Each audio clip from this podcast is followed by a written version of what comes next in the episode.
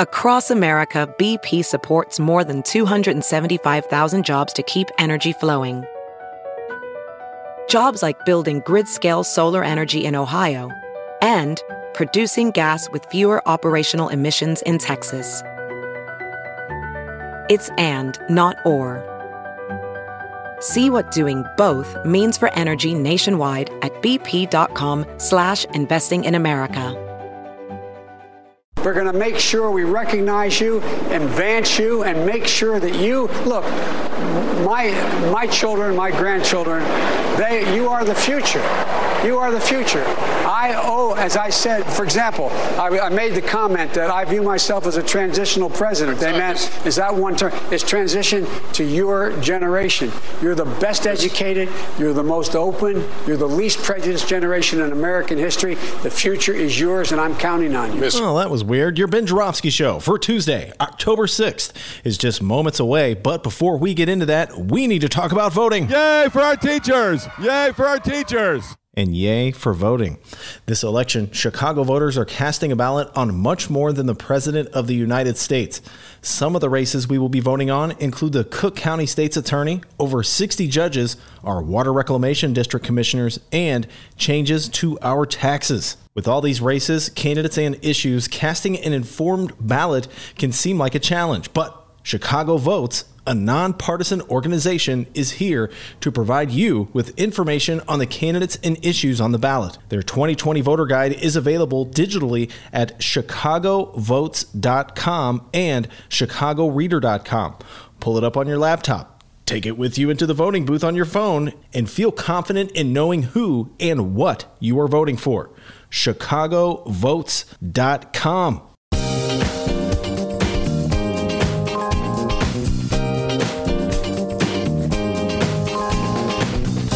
It is Tuesday, October 6th, and pre recorded from my apartment, this is The Ben Joravsky Show.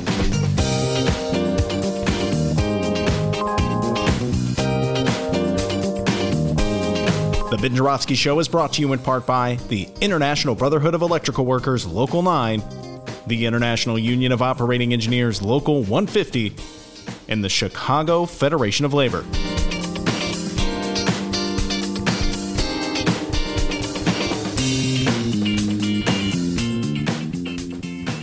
Hey there, producer Dennis here. How's it going, everybody? We're calling this No Ben Tuesday, and here's why. Sadly, Ben's father passed away yesterday, and Ben is not here uh, because he is handling the funeral at the moment. Ben wanted me to let all of you know that we are scheduled to have a brand new live Ben Joravsky show for you tomorrow, Wednesday, October 7th. Monroe Anderson will be our guest and uh, he's doing fine. He wanted everybody to know that. And if you would like to send your condol- uh, and if you would like to send your condolences to Ben, you can. Uh, you could send us an email, bennyjshow at gmail.com. You can find us on social media at bennyjshow, B E N N Y, the letter J show. And you can send us a voicemail if you'd like, 708 658 4788. 708 658 4788. So, uh, brand new show tomorrow. Until then, I comb through the extensive Ben Joravsky Show episode catalog. Over 1,400 episodes. Have you listened to all of them? No? Go try it tonight see how many you can get through. Uh, if you have, man, you love this show, and that is incredible. Thank you very much. But uh, I went through and I thought about the summer that was for the Ben Joravsky show. My lord, it was a hot mess. We were in an attic. Now we're uh, we're separated here. I'm in my apartment. Been a, a crazy summer, but in the midst of the craziness, we've had a lot of good interviews. And the one we're about to play here until Ben gets back tomorrow one of my favorites this summer. Uh, this guy's name's Jonathan Ballew. He's a street reporter, and he was on the ground for the George Floyd protests and the Columbus statue removal right here in Chicago. So, once again, brand new live show tomorrow, Wednesday, October 7th, right here, same time, 1 p.m. We'll go until about 3 p.m., like we always do. And if you would like to send your condolences, Benny J Show at gmail.com, at Benny J Show on Facebook, Twitter, and Instagram. 708 658 4788. 708 658 4788. Leave us a voicemail if you'd like. Benny J, take it away. Bonus time in the Ben Joravsky Show. As I speak, it's Friday, July 31st, 2020. But of course, it's a podcast. You could be listening anytime. Just give you a sense what's in the headlines today. Speaker Madigan asks House Dems, are you with me or against me? Yeah, we've been talking about it all day. Madigan Gate. Uh, wait. that was our joke for today. We're waiting for Madigan, waiting to see if any Dems uh, will announce that they are not going to support Madigan anymore. House Speaker Michael Madigan up to his uh, eyebrows in trouble. But we're not going to be talking about uh, Michael Madigan uh, today's show. We talked enough about him today. Instead, we're. Well, you know what? I'm not going to get ahead of myself. Uh, it's a bonus show. I'm going to allow my distinguished guest to introduce himself as we do, and then you'll learn what we're going to be talking about. So, distinguished guest, take this opportunity to introduce yourself. I'm not sure about distinguished, but uh, I'm Jonathan Ballew. I'm a freelance journalist in Chicago. Um, I used to be a staff reporter at Block Club Chicago. Uh, graduated with a journalism degree at DePaul University, downtown the Loop. Uh, was a Marine Corps veteran. Uh, now was served active duty before that, and am currently just uh, out in town doing some on the ground reporting that is uh, putting it mildly. And uh, Jonathan Ballew, I'm going to give him a shout out right now, is a badass with a capital B. Uh, he goes out pretty much, I don't know every night, but whenever there's a, a significant demonstration uh, with his camera, uh, just an old school type reporter on the scene, filming what's going on, taking notes, uh, taking notes on what's going on, filing stories that he sells as a freelancer to various outlets, uh, and then dropping onto this Twitter feed. Good stuff. It's like really old school, Jonathan. And I'm looking at you. You're a young man. Uh, you just know, why don't you just give a little background of like what led you from the Marines to doing this? It just uh, does not seem to be the kind of career move that I would expect from the Marines. Uh, but, you know, I could be falsely stereotyping Marines. So talk about how you went from being a kid in high school to a Marine to uh, a late night, midnight rambler reporter uh, chronicling what's going down in the streets of Chicago. You know, I don't think you're being unfair stereotyping. I don't really know many other marine journalists. I've ran into some, but uh, and it definitely wasn't the uh, financial move that was the most prudent. Um, but you know, I, I, I, got on my my deployment in 2016. I was on a boat, um, and I was realizing that you know I don't think I'm going to do. I had done just about five years active duty, and I was thinking I'm not going to do this anymore. So what's next? And um, honestly, while I was on the ship, I uh, started reading a lot. And I, I, was a pretty avid reader as a kid and even through high school, but kind of got away from me in my like earlier 20s and I just started devouring books. And then I started writing again. And I thought, you know, I kind of like doing this, and I wanted to do something that you know I felt like was helping people or was you know a public service. And so when I got out, I I don't know how familiar you are with the GI Bill, but it's pretty much like a certificate to go to school for free while they pay for your housing. So I figured I'd come back to Chicago and I would try my hand at journalism and I just kind of fell in love with it. And recently I've been honestly trying to get out of journalism, but it kind of just keeps pulling me back in. And um, back when I went, I went out in May during those uh, those big protest weekend over Memorial Day weekend, and I went out without any plans of selling any stories or getting any coverage. But I just thought that it seemed like it was going to be something where you know we would want a trained documenter to be there on the front lines, and I felt like if things got hairy, which obviously they did, that I would be someone who was equipped to be there on the front lines covering it. And since then, I guess the freelance work has just kept coming, and I feel like the work's having impact. So I just keep on going for now. All right, we're going to get in. Let's take a deep dive on both uh, the um, the events of Memorial Day weekend uh, and also the events of the Columbus statue. That's where I uh, really came face to face with your journalism. Love the stuff you were uh, sending out about uh, Statue Gate. And uh, but just before we do, I started leading you through Memorial Day. You say uh, you love journalism. What is it about journalism that you love?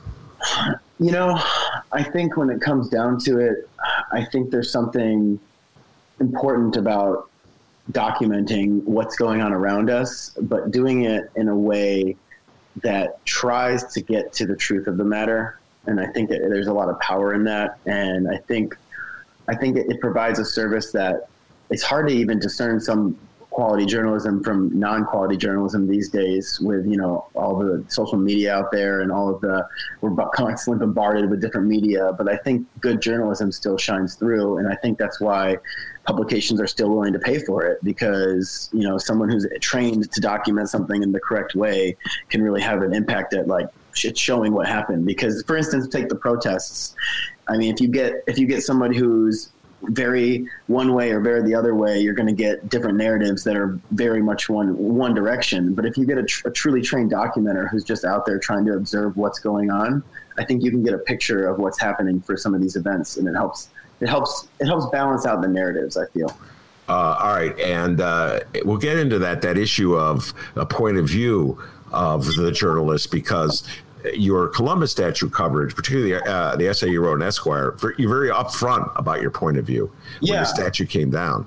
Yeah, uh, I think um, that's something too. I, I, would say there's a bit of an old guard versus new guard journalists uh, community even now, where you know when I first got into journalism, I was kind of uh, buying into the pure objectivity myth, where or at least how I considered a myth where you know journalist has to be 100% unbiased all the time and can never show any opinions or ever ever you know? And it's kind of that that you know that that old adage. Whereas I, have kind of come to believe and i think a lot of journalists do as well that we're human beings ben. You know we have opinions we have we have we have bias and there's no way to avoid that. So for me personally i seek to be fair and i seek to be accurate. And i think uh, I, I, think the two can work together. And I, have covered a lot of tough stories where obviously I feel one way or the other, but I, I do my very due diligence to talk to both people and both sides, or if there's multiple sides or perspectives.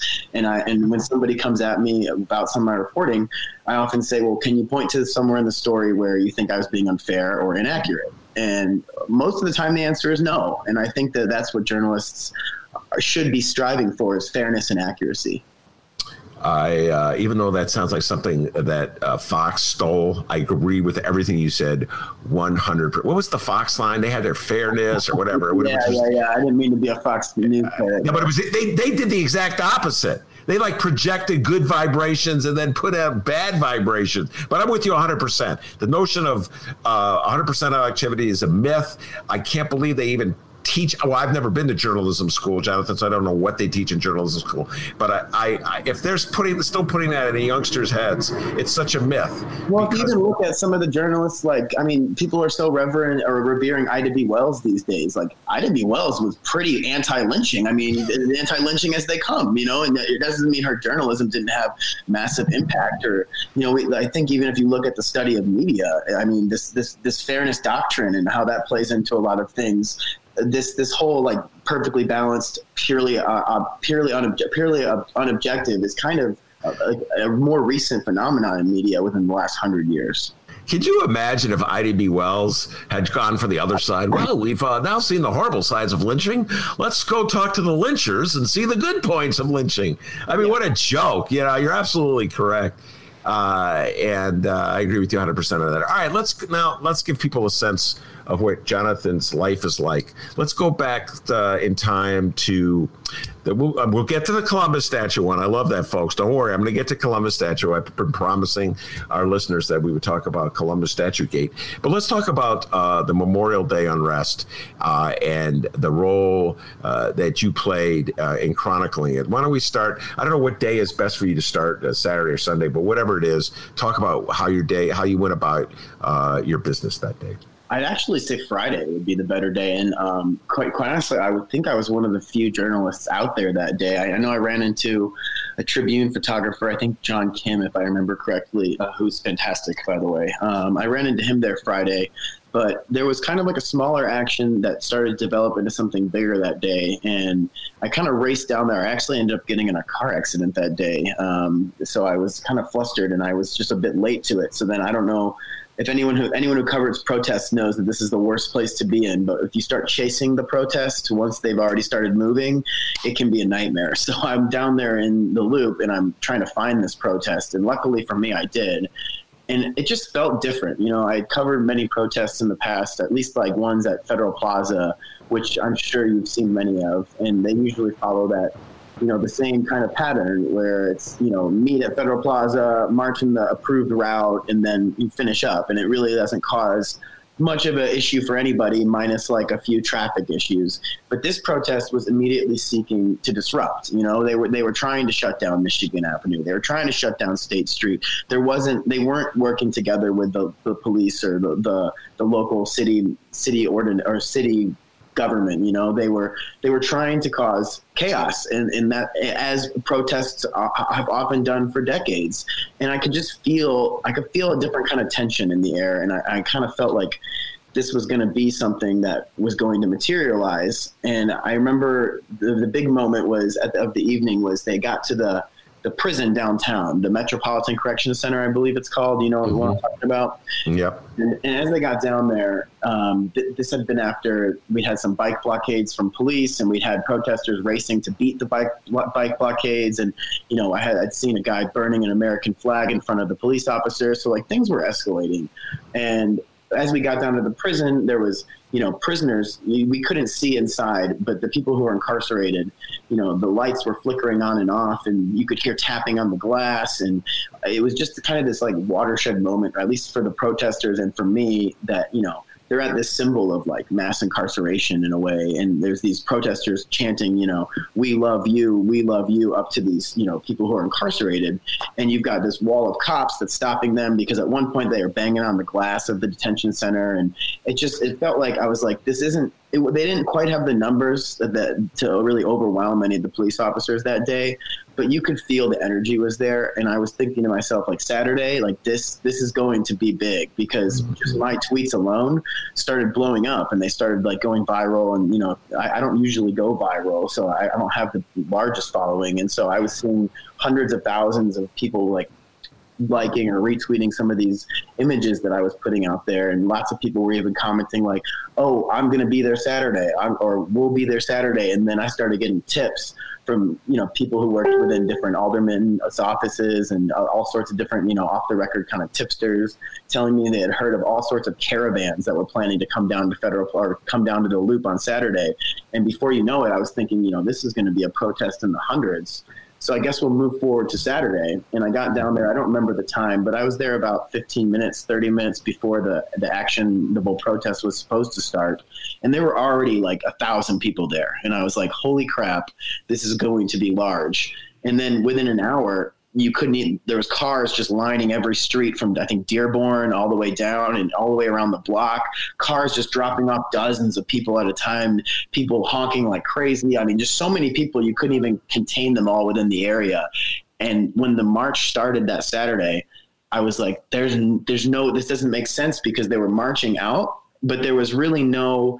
There was no, you couldn't even tell the front from the back of the line because there was just such a mass amount of people and all of a sudden you know then the police started trying to control the routes of where everyone was going and some people went one way another went another and there was some pretty you know actionable things between cops and protesters and that's when it kind of just dissolved you know and there was just pockets of resistance and protest throughout the loop for the rest of the day and it, there was just i mean it, it was it was something to see you know now, when you talk about police trying to control the march route, what exactly are they doing to try to control that? Well, so they had a, someone who was like, I believe they called them a police liaison, and they were in like a, a, they weren't in like a police gear or like they weren't in like riot gear or anything like that. They had like a neon vest. I can't remember what it said on the back of it, but I, I they had been coordinated with some of the organizers of the march, and so they marched straight. instead of going north on Dearborn, they had them to the left, and they were like going around the plaza in like a circle. But by the time the head of it's like a head of a snake almost. By the time the head of the snake got around the, the, the bend and made a full circle around Federal Plaza, they had already met up with like a giant mass of protesters. So now you don't even know where the front of the line is versus the back of the line, and it was that's when it kind of dissolved into just kind of chaos, honestly. And when you see something like uh, uh, somebody burning an American flag in front of a police officer, what's your reaction? You're again, you're a Marine vet. Mm-hmm. Uh, it's what are you thinking when you see that? You know, I don't think that I would think the same as many Marines, and I, am I've had I have a lot of veteran friends who I know vehemently disagree with me on this, but I mean, to me, freedom is is freedom, and part of part of being free is the freedom to burn us our, our most quote unquote sacred emblem, you know. And so, eh, when we tell people they can't burn our flag anymore, like, are we really the country of freedom? So I, I guess to me, I, I, think I wrote about this in my Chicago Mag piece too. I, I, had never seen a flag burning in person, so it was jarring for me. I was like, "Holy crap! The American flag is on fire, and it's literally an arm's reach away from this line of CPD officers." But I kind of thought, like, damn, that's pretty cool. Like, that's pretty awesome that we live in this country where a black man can burn a flag in front of a police officer, pre- presumably without con- cons- or consequence. Maybe not today with all of the overreach we're seeing throughout the country with federal troops. Maybe that wouldn't be the case. But presumably, I mean, the, what's the law? Is the what, Texas versus Johnson? Is that the Supreme Court case? I, I can't remember. But there's the Supreme Court case that says you can burn the flag because it's your right as an American to express your displeasure with your government. Mm-hmm. Yeah, although uh, Donald Trump, for the record, uh, has said that he favors a law uh, in uh, that would ban uh, burning the flag and make it punishable offense. I just wanted to point this out. This is this is an example of we talked about. No one's completely objective. Now I'm going to display my lack of objectivity by pointing out uh, there's a great inconsistency here. Donald John Trump says that people should have the constitutional right of free expression to wave the Confederate flag, but at the same time he he wants a, a ban on burning the American flag. Interesting where free expression begins and free expression ends. I, mean, I know the difference between you know patriotism and blind nationalism, and I think the line has gotten skewed for a lot of Americans where they just don't seem to understand that you know blindly following uh, laws or law and order of like re- you're required to stand for the pledge of allegiance or you're required to say the pledge of allegiance that's not freedom, in my opinion. That's a, that's a totalitarian dictatorship that tells you you're required to stand for the pledge or you're required to to to not take a knee for an anthem. Like you, you cannot you cannot you know put limits on people's free expression. So I'm presuming from what you said that you were supporting Colin Kaepernick when he took the knee. You know, actually, uh, when was that back? When was it, when, I, when did it officially first take the knee? That was probably 2017, but that's that's all right. 2016, I want to say, but I could be off. But I think, I 2016. I think I had some evolution of my my own. Um, at first, I think I was I was kind of like against it, and then I think I talked to, to some of my Black Marines and friends who said, you know, it kind of explained to me like what he was doing and why he was doing it, and I said, you know it's his damn right to do whatever he wants during the anthem. And I mean, if you ask me today, if I'm at a sporting event and then the anthem comes on, I'll happily take a knee because I understand now like what is being protested and how Colin Kaepernick went about it. And so for me, yeah, I, I, I don't have any problem with it. In fact, yeah. it's an act of patriotism. Uh, and I just want to take this moment to, to uh, tell our listeners, if you haven't already, uh, check out the interview I did with Tony O, a Marine veteran who passionately, Jonathan, I know we're on a tangent here. We're going to get back to the. No, I like the tangent. Passionately advocate. He won't stand. He's a dear friend of mine. We go to games. He won't stand for the national anthem. He's the other, you know, and he has a whole worldview about it. And I think he's eight years in the Marines. Uh, he's older than you. He's a generation above you. He's a '90s guy, but he he he has a whole thing about it. So I urge everybody want to check. This guy takes a deep dive. Tony O, I believe it was around the Fourth of July. We did a Fourth of July interview on it. Uh, Kate gets in this uh, a little more. All right, uh, b- uh, back to uh, the situation. So you're chronicling, and then get a sense of what what what are you looking like? Do you have like a ID around your neck or uh, um, wearing a helmet? We'll talk about that. So I, when I go out to protests now, I try to be as nondescript as possible. I usually wear a gray T-shirt, um, maybe some gray or off green pants. You know, I have my boots on. Um, I usually have my backpack, but then I just wear a bright yellow press, like it says press, and it has my CPD press pass in it as well. And I just wear that, and I want to be identified as press as most as, as easily as possible. So when I walk up and down police lines, because when let's say you've got a line of protesters and a line of, of officers and you know they're they're having a standoff i'll walk in between them two and i'll walk up and down that line with my phone camera. And i, I feel that holds everyone accountable you know? There, there's no one side narrative of what actually happened at that front line you know? Like i'm the one who's who's covering it. And so my camera is going to like going to cover what's going on. So i'll hold my press pass up as high like next to my face almost with my phone in the other hand. So i mean it's pretty damn clear to anybody looking at you know. And uh, you, have you ever gotten grief from one side or the other, like police giving you a hard time or protesters giving you a hard time? I mean, quite frankly, I have almost never gotten any issue from the protesters and um, during my coverage, and I expected to, um, to be honest, with the, you know some of the feelings that people have about the media today, and I'm sure you know many of the protesters don't like the mainstream media, but I don't really think I. Maybe it's because I don't come off like that, maybe it's I, I'm not sure, but if anything, I was getting protesters like ushering me to the front. They were making getting out of my way and like offering me spots to get up there quicker so they could they, they want things documented ben i think like at least from my from my experience personally, the protesters over these last few months, they want especially independent media, they want press up at the front, like documenting what's going on, because a lot of them don't have time to be filming things. You know, they're they're middle of protesting. Um, in terms of police I, I, you know, I would love to say that all the police officers that I've dealt with have been completely respectful of me as press, and many, many, many of them have. Um, but also, there was plenty who were not, and you know, plenty. I mean, I pepper sprayed on Saturday. You know, by a by an officer while I was holding up my press pass, clear as day, and he sprayed me right in the face. So, I mean, I can't say that I was constantly respected as press by law enforcement. Did you uh, make it on Saturday from the downtown? Were you in the downtown when they uh, called the uh, when they raised the bridges uh, and said that there uh, everybody had to be off the streets? Were you downtown when that went down?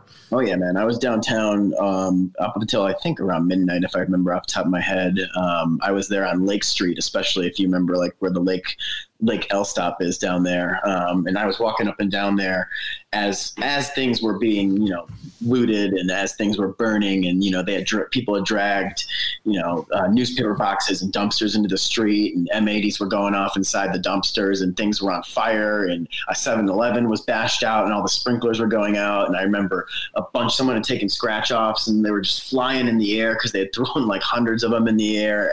As you walked up and down the block there it's almost all corporate places and nearly every single place was just completely just ransacked you know? Um, even the banks you know they have double glass security stuff so they couldn't get into the banks but they had smashed out the front windows at least and uh, uh, were the police trying to arrest uh, looters and people smashing windows or were they just had they just backed off and were allowing it to go on you know i would say closer to the to the second thing you said, they're backing off, but like obviously the police were still making arrests. You know, hundreds of arrests were made, but at least that time that I was walking on Lake Street, it was mostly like if, I think I wrote about it. It felt like a scene out of The Purge. You know, like I don't know if you know that movie, but. Uh, yeah, the whole for those who don't know that movie, it's you know the premise is that you know for one night there are no laws in the country and it allows the citizens to purge. You know, um, but that's what it felt like to be honest. It felt like there was almost every anything goes. Um,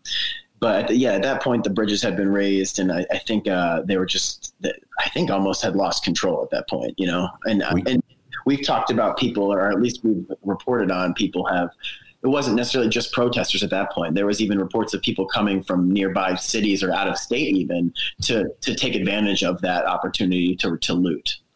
Uh, and were you personally afraid? Um, you know, I, I, think this probably comes down to the the Marine Corps training, and I, I wasn't afraid um, at all, honestly. But that's just because I was more thinking about doing my job, you know, and uh, more focusing on what's going on around you. And even in the Marine Corps, they teach you about when things get very hectic or stressful, there's like a whole color code system called Cooper's Colors Code, and it like tells you not to get into the black, which is when you like shut down and you know you're so afraid that like you almost are in shock and you can't you know you can't function. They teach you how to operate within like a certain level of where stress is a good thing. You know, it heightens your it heightens your senses, it heightens your ability to react and to think. But like too much, if you let that get to you too much, then I think you can dissolve. But you know, I, I, did I did feel like I was equipped to handle what was going on. But when I look back on it, I think about some of the things that I saw on that Saturday, especially especially um, near the Walgreens um, right on Michigan by Old Trib Tower.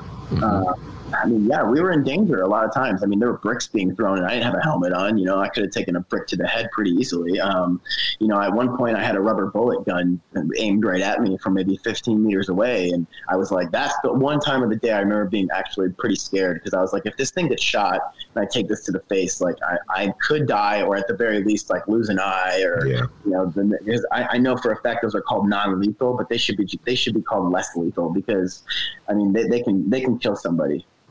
And uh, so, how did you get a, get out without being arrested? It was a curfew. Uh, you're there until what did you say? Midnight? Did you say around yeah. midnight on? So, uh, give uh, credit to the police officers. Like a lot of times throughout Friday, Saturday, Sunday, when it was like dispersing the crowds and telling people to go home, because I forgot there was the curfew going on, of course. So, after the curfew was going, I think for the most part, I, my press pass was respected. So, like I'd be walking around, and be like, "You got to get out of here," and I'd be holding up my press pass and be like, "Hey, I'm press," you know. And for the most part, I was able to kind of wander wherever I wanted to. All right, so let's get to Sunday. Uh, talk about what you did on Sunday. Did you go back downtown again, or did you go to some neighborhoods? Yeah, I started to go downtown. I wanted to see if I could get through because you remember they blocked it off basically, and you couldn't get down there um, unless you were like an essential worker or you had an address there, or you could, you know, whatever. So I kind of wanted to test that out, and so I brought my press pass and I drove my car, and I think I entered through LaSalle, if I remember correctly. Um, you know, from up from like you know uh, Old Town area, and so they had city like garbage trucks or dump trucks. I can't remember which they were blocking off the places, but I was able to show my press pass and they let me through. But I got downtown and obviously it was, was kind of dead, and it was incredible how fast they had cleaned it up. Like it almost looked like a uh, it looked like it almost never happened down there. I mean, everything was boarded at that point, and most of the streets were swept. At that point, there was some state police that had been deployed to different corners. I went down to where the Picasso statue is, um, sculpture is, and there was like one action going on, but nothing crazy. And I started getting a tons of reports of like the same kind of looting and rioting happening on the south side. So I decided to check that out, and I talked with my editors at Block Club Chicago, and I talked to some of my editors at the Daily Beast, and they were interested in the coverage, and it seemed like a place to go. So I basically took Halsted, and I got on Halsted and just took it all the way, like from you know you can get on Halsted from I think if you get on Roosevelt, I think it can connect you to Halsted. Yep. I mm-hmm. took that south, and I went just I drove up and down, basically all the way to the hundreds and back up, and I did that throughout the day. And I mean, it was just the South Side was mm, just a different world at that point. I mean, people, you could feel like a palpable fear, even of the people who were just driving their cars that day. You know, people weren't respecting stop signs or stop lights as much. They were just trying to get the hell home, you know, because like I, they were just there was every time you'd come to one block, you'd see a, a liquor store being completely looted, or you'd see a grocery store being looted. I remember at one point I was stuck. I can't remember which street I was on, but I was stuck at a light, and there was like it was total gridlock in this intersection because all these cars had tried to go when there wasn't their turn at the light. And right next to me, the store is being completely looted, and people are getting out of their cars to come and like join in on the looting. Some are doing that. An ambulance comes flying through. That's I'm not kidding you, being chased by a, a pickup truck. Like I don't know why. I mean, I obviously was not able to report it. And so I'm sitting there and I start hearing, you know, I start hearing people screaming 12, 12, you know, or, or 5 0 police. And I'm like looking around for the police. I'm trying to figure out where the hell they are. And I'm videoing this. And then it hits me like they think I'm the police officer because I'm like I'm a dude with a camera filming stuff, you know, and I'm, you know, they, they thought I was the police officer. So then I start holding up my press pass and I'm like, no, no, no, press, press. And everyone was like, oh, okay. And went back to what they were doing. But like the, the, the, the tension that was in the air was freaking palpable. So wait, you had gotten out of your car and you were walking at this stage when people were yelling. Car, and so then I was kind of a sitting duck, to be honest with you. And I and before I knew it, like the, the I mean, I, I don't know. I, I want to say I was probably just past, probably between 35th and 53rd. I'm not exactly sure which area, but there was a like a grocery store being being looted, and I'm stuck at that light, and I just I, I was filming everything, and so I think people were getting really suspicious about why I was filming, and I think I probably I, I have a military bearing anyways. I probably came off like a undercover detective or something. Hmm. Well, uh, you should know that uh, we've had a lot of discussion about what went down on those uh, over that weekend. And uh, as you know, Alderman Raymond Lopez has been on the show several times. He's very critical. Yeah, I, listened to him. I listened to him come on last week about talking about it with you. Yeah, and uh, right last Friday, and uh, he's been very critical of uh, well, the mayor. He blames the mayor. Uh, he does not blame the police. He blames the mayor. So your assessment not only as a journalist but as a you know a veteran of the Marines. Uh, how do you think the city handled what went down uh, over the Memorial Day weekend?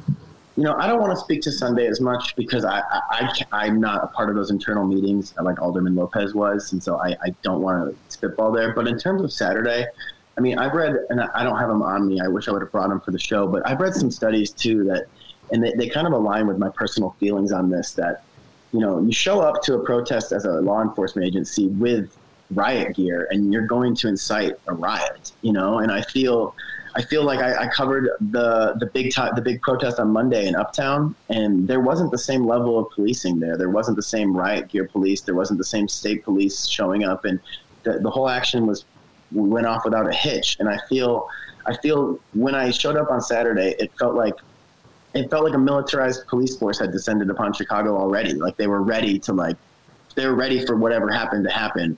And I guess I just feel I feel well. I personally feel that our country is over policed anyways. Uh, so I feel it's a kind of a byproduct of the symptom of over policing.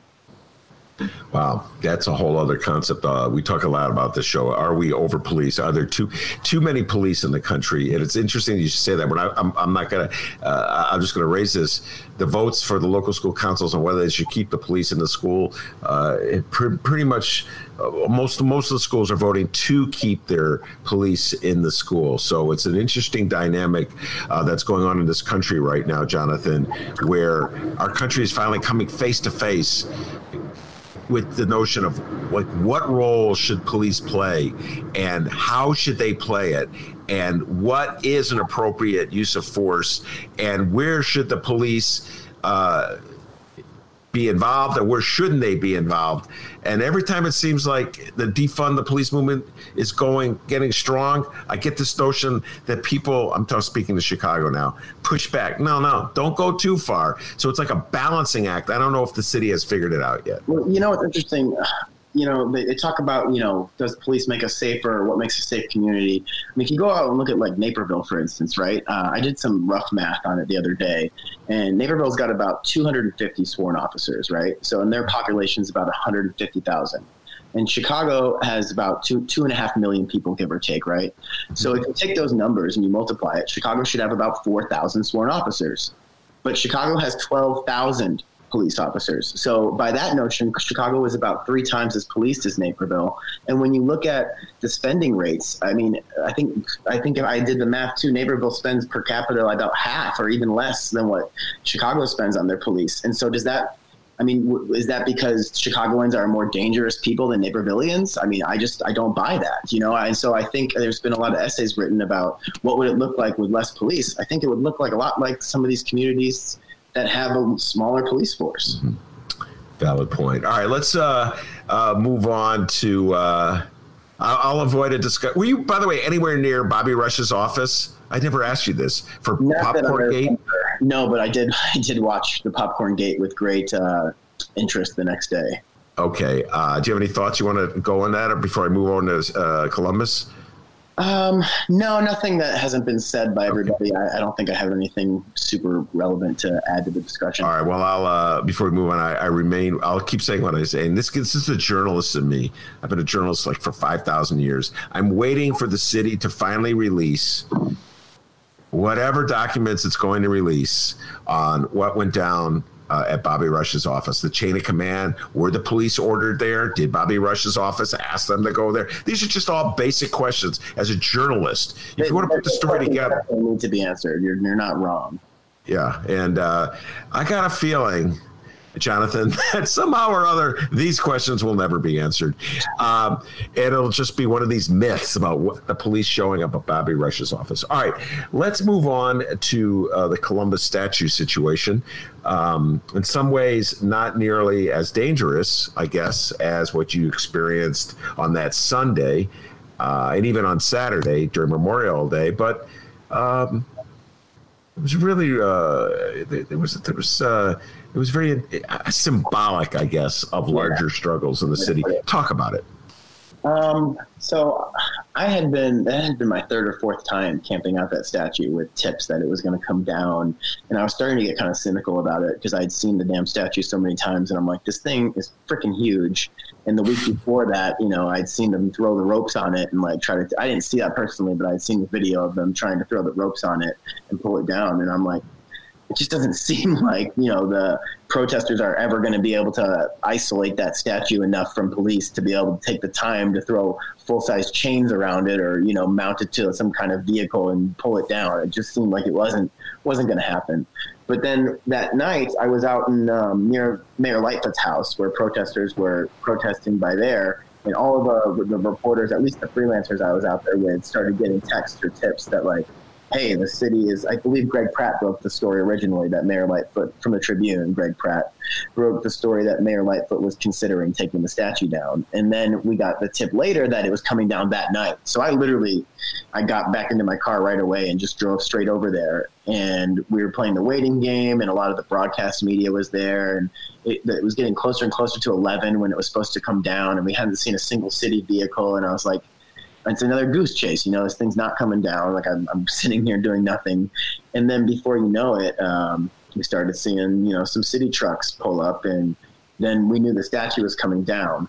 But those three hours or four hours before that, it was just a really weird night. Then, um, like, really yeah. weird night, and it felt like almost like appropriate that it was a weird night. You know, um, I don't know if I if I mentioned this in the story. I think I did. Um, just hundreds and hundreds of motorcycles coming by every so often that we're just doing stunts and wheelies. And at one point we're doing burnouts just feet from us you know like i have no idea who they were who they were represented by.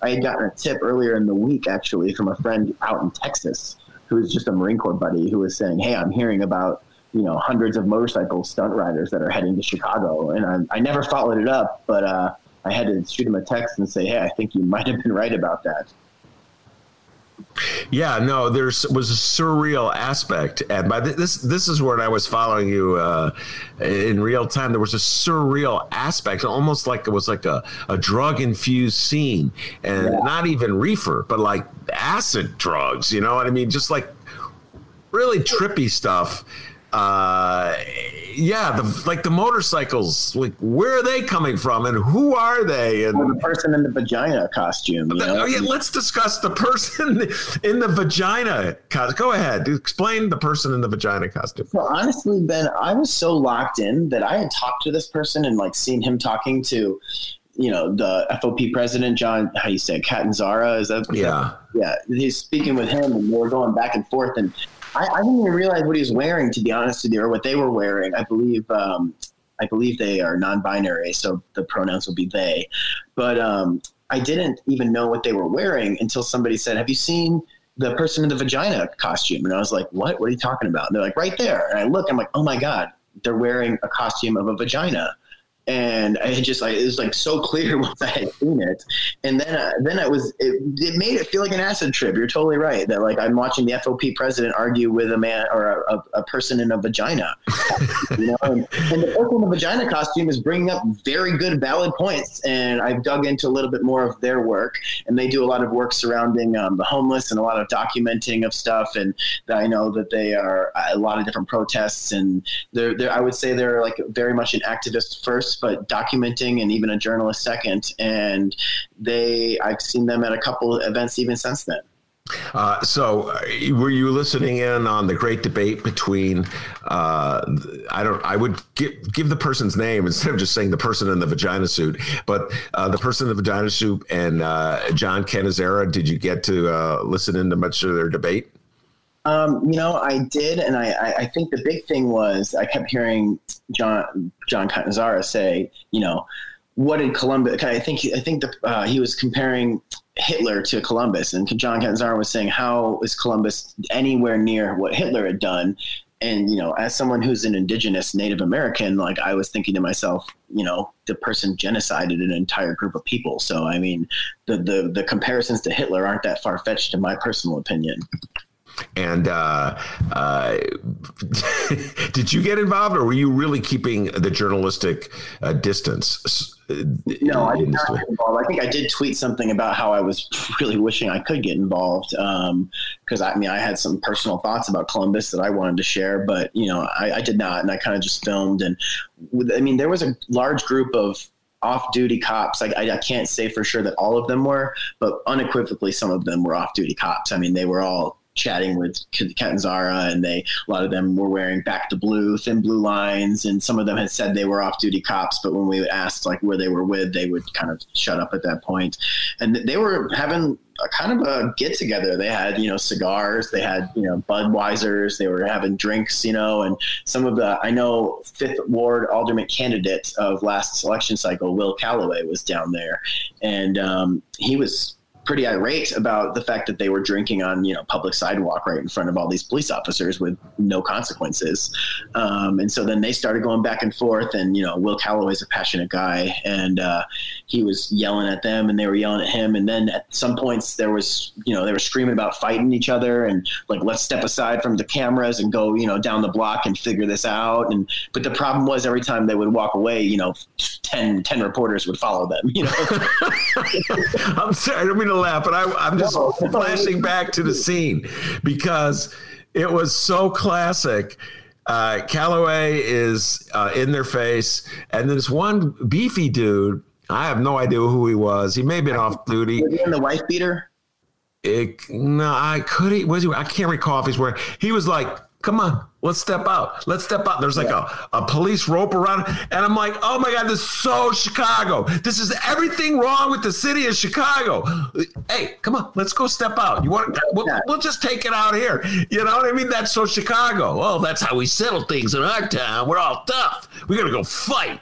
You know what I mean? No, there's nobody can reason. Nobody's going to have a like a debate. You know what I'm saying, John? No one's going to say, "Well, that's an interesting point." You know, like momentarily reflect on what someone's. Let's go take it outside, huh?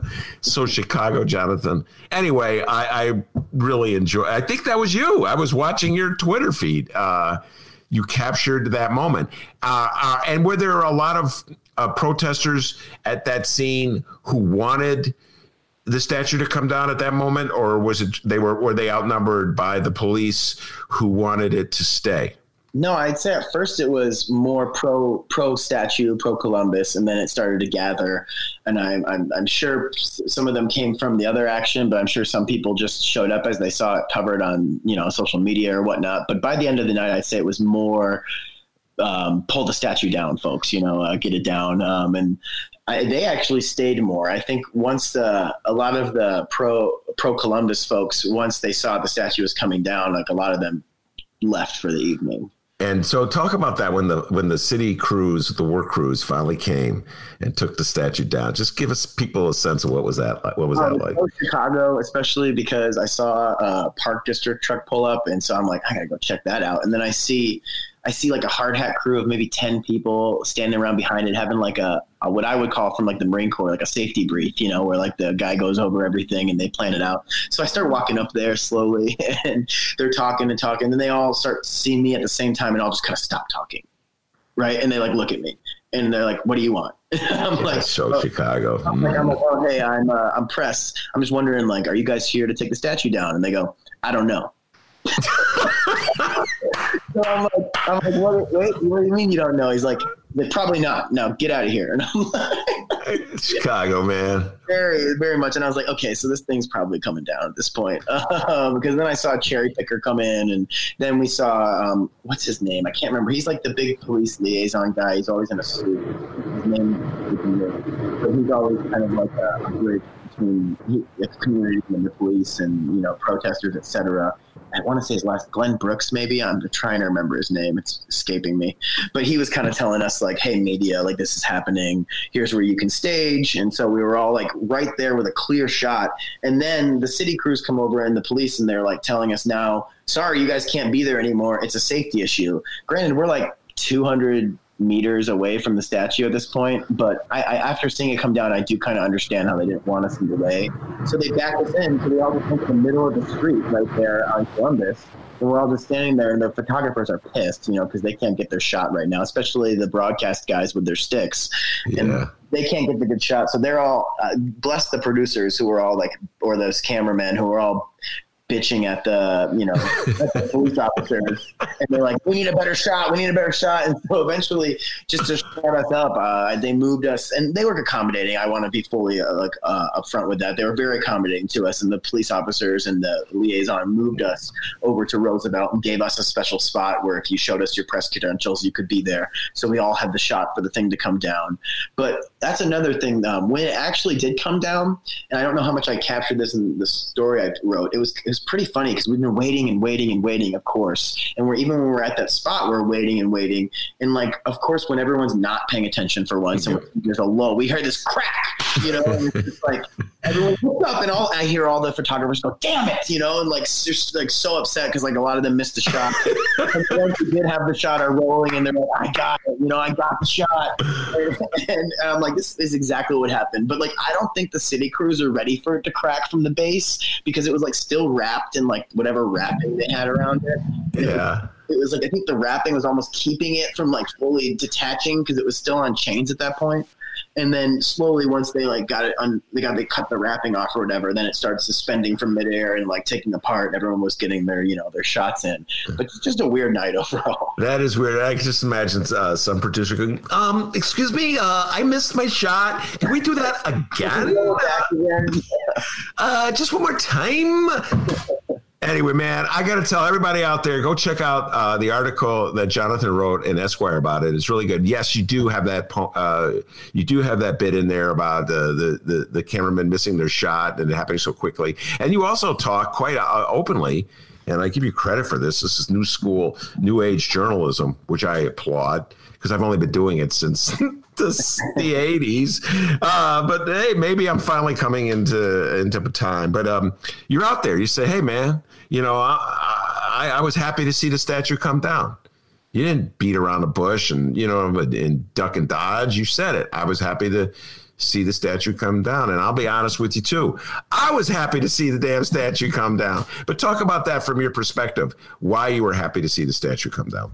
You know, it's it's it's. I've heard the argument of like it's going to erase history or whatever, but like Columbus is not in any danger of, of coming out of the history books. I mean, like we all know who Columbus is. No one's forgetting who he is. But I think when you look at the history that's finally come out about this person, reading his own diary, you can see he was a freaking monster. And so, like, do we have to celebrate him with a forty foot statue, like in the park of native land? You know, like where native people walk by all the time. I mean, I think I wrote about it too. I mean, the the Potawatomi massacre was right up the road from there, you know, and I just to me there's far too there's far too few statues of people of color, native people, you know, black Americans, and there's far too many of fascists raping genocidal maniacs. Wow, I couldn't have said it better myself. Uh, and uh, Jonathan Ballew, you're the man. Uh, you did outstanding journalism, in my humble opinion. I'm going to give a shout out to Colin Boyle. He's Oh, been on the show before. Uh, not like I favor one young journalist over the other. Colin Boyle has done a hell of a job as well. Uh, he gets out there and he's a Block Club guy uh, as well. So I got to shout out some love for Colin Boyle. Uh, he does good stuff too. Jonathan, why don't you tell folks how they can follow you? Because uh, you're you're still going out and covering uh, street scenes like this. So give give all the information you need so people can follow you. I'd say the easiest way is just my Twitter, which is at JCB underscore journo. That's J O U R N O. So it's just at JCB underscore journo. And I pretty much post all my work there. And it's got links to my bio or email and LinkedIn and all that good stuff.